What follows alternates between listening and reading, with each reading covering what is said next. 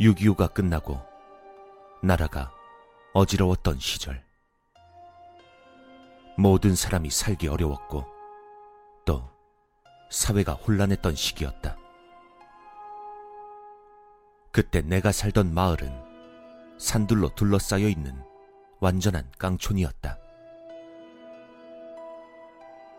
그곳을 걸어서 한 시간 정도를 벗어나면 문둥병 환자들이 사는 촌이 있었는데 나를 비롯한 마을 아이들이 다니는 학교를 가기 위해선 반드시 그 앞을 지나가야만 했다. 문둥병 마을은 길에서 10여 분 정도 떨어진 곳에 있어 직접 그곳으로 들어갈 일은 없었지만 그쪽 길을 지날 땐 항상 꺼림직하고 오싹한 느낌이 들었다. 단순히 무섭기도 했지만 어른들이 해준 이야기가 크게 한몫했다.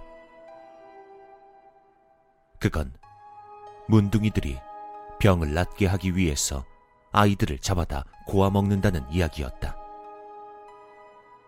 그래서 그곳을 지나갈 때면 마을 아이들이 모두 모여 함께 갔고 그것도 모자라 그 근처에선 모두 전력 질주를 하여 길을 벗어나곤 했다. 그러던 어느 날 믿을 수 없는 일이 일어나고 말았다.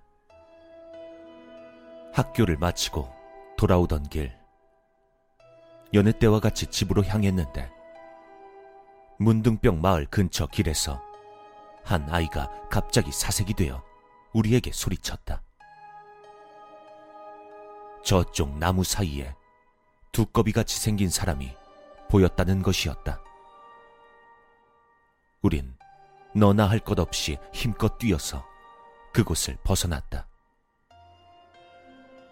뛰는 도중 누군가 넘어지는 것 같은 느낌을 받았지만 우린 모두 정신없이 뛰느라 그런 걸 신경 쓸 겨를이 없었다.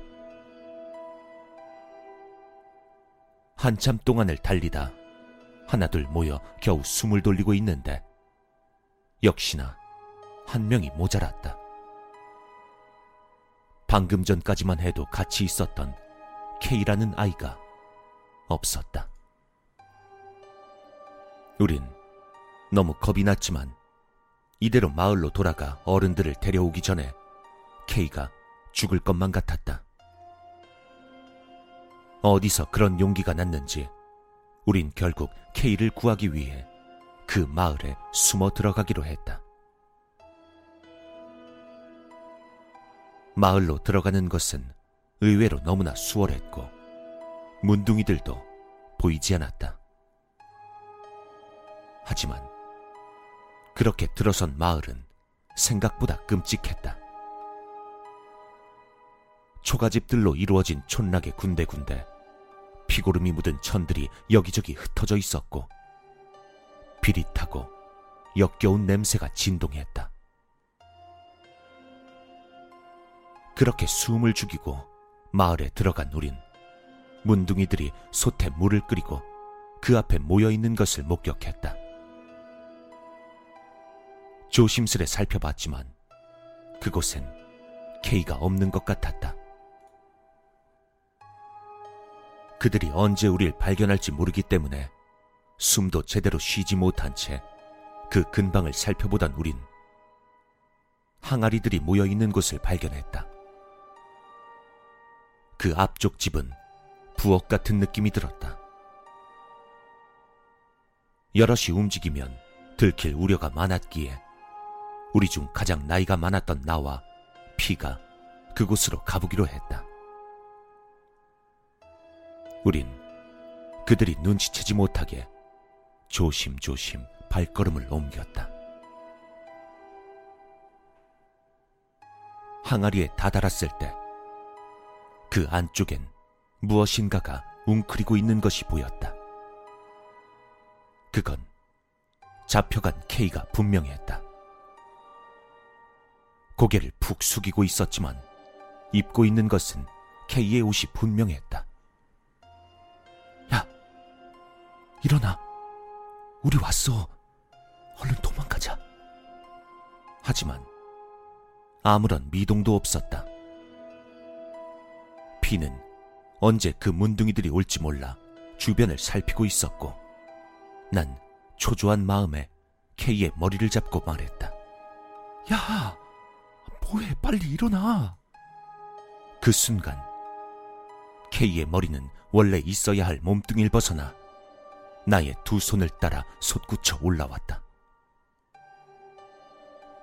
너무 놀란 나와 피는 머리를 내팽개치고 비명을 지르며 우리 마을을 향해 뛰어갔다. 뒤에서 문둥이들이 따라오는 것 같은 느낌이 들었지만 다행히 무사히 마을에 올 수 있었다. 우린 곧바로 어른들에게 달려가 상황을 말하며 울부짖었다. 어른들은 곧바로 낫 같은 것들을 들고 그곳으로 우르르 몰려갔다. 그 이후에 문둥이들이 어떻게 되었는지는 정확히 알지 못한다. 어른들이 도착했을 때 이미 모두 도망가고 없었다는 이야기도 있었고, 어른들이 문둥이들을 모두 죽여버렸다는 이야기도 있었지만, 어느 것이 사실인지는 알 수 없다. 그것보다 이상했던 것은 잡혀갔던 K의 시신을 찾지 못했다는 것이다. 그들이 잡아먹었다면 뼈라도 나와야 하는데 뼈는 커녕 K가 입고 있던 옷조차 찾지 못한 것이다. 오랜 시간이 지난 지금도 난 그 일을 잊지 못하고 있다. 아마 죽을 때까지도 생각이 날 것이다. 지금도 가끔 꿈에선 죽은 K가 슬픈 눈으로 말없이 날 쳐다보고는 한다.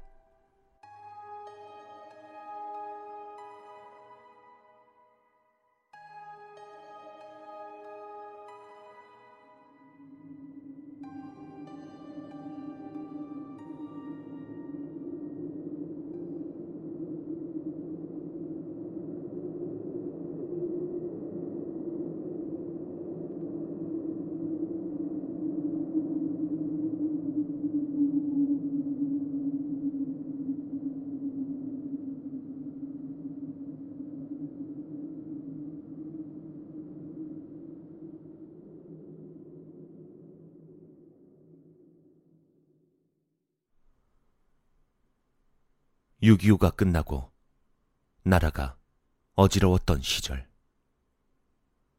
모든 사람이 살기 어려웠고 또 사회가 혼란했던 시기였다.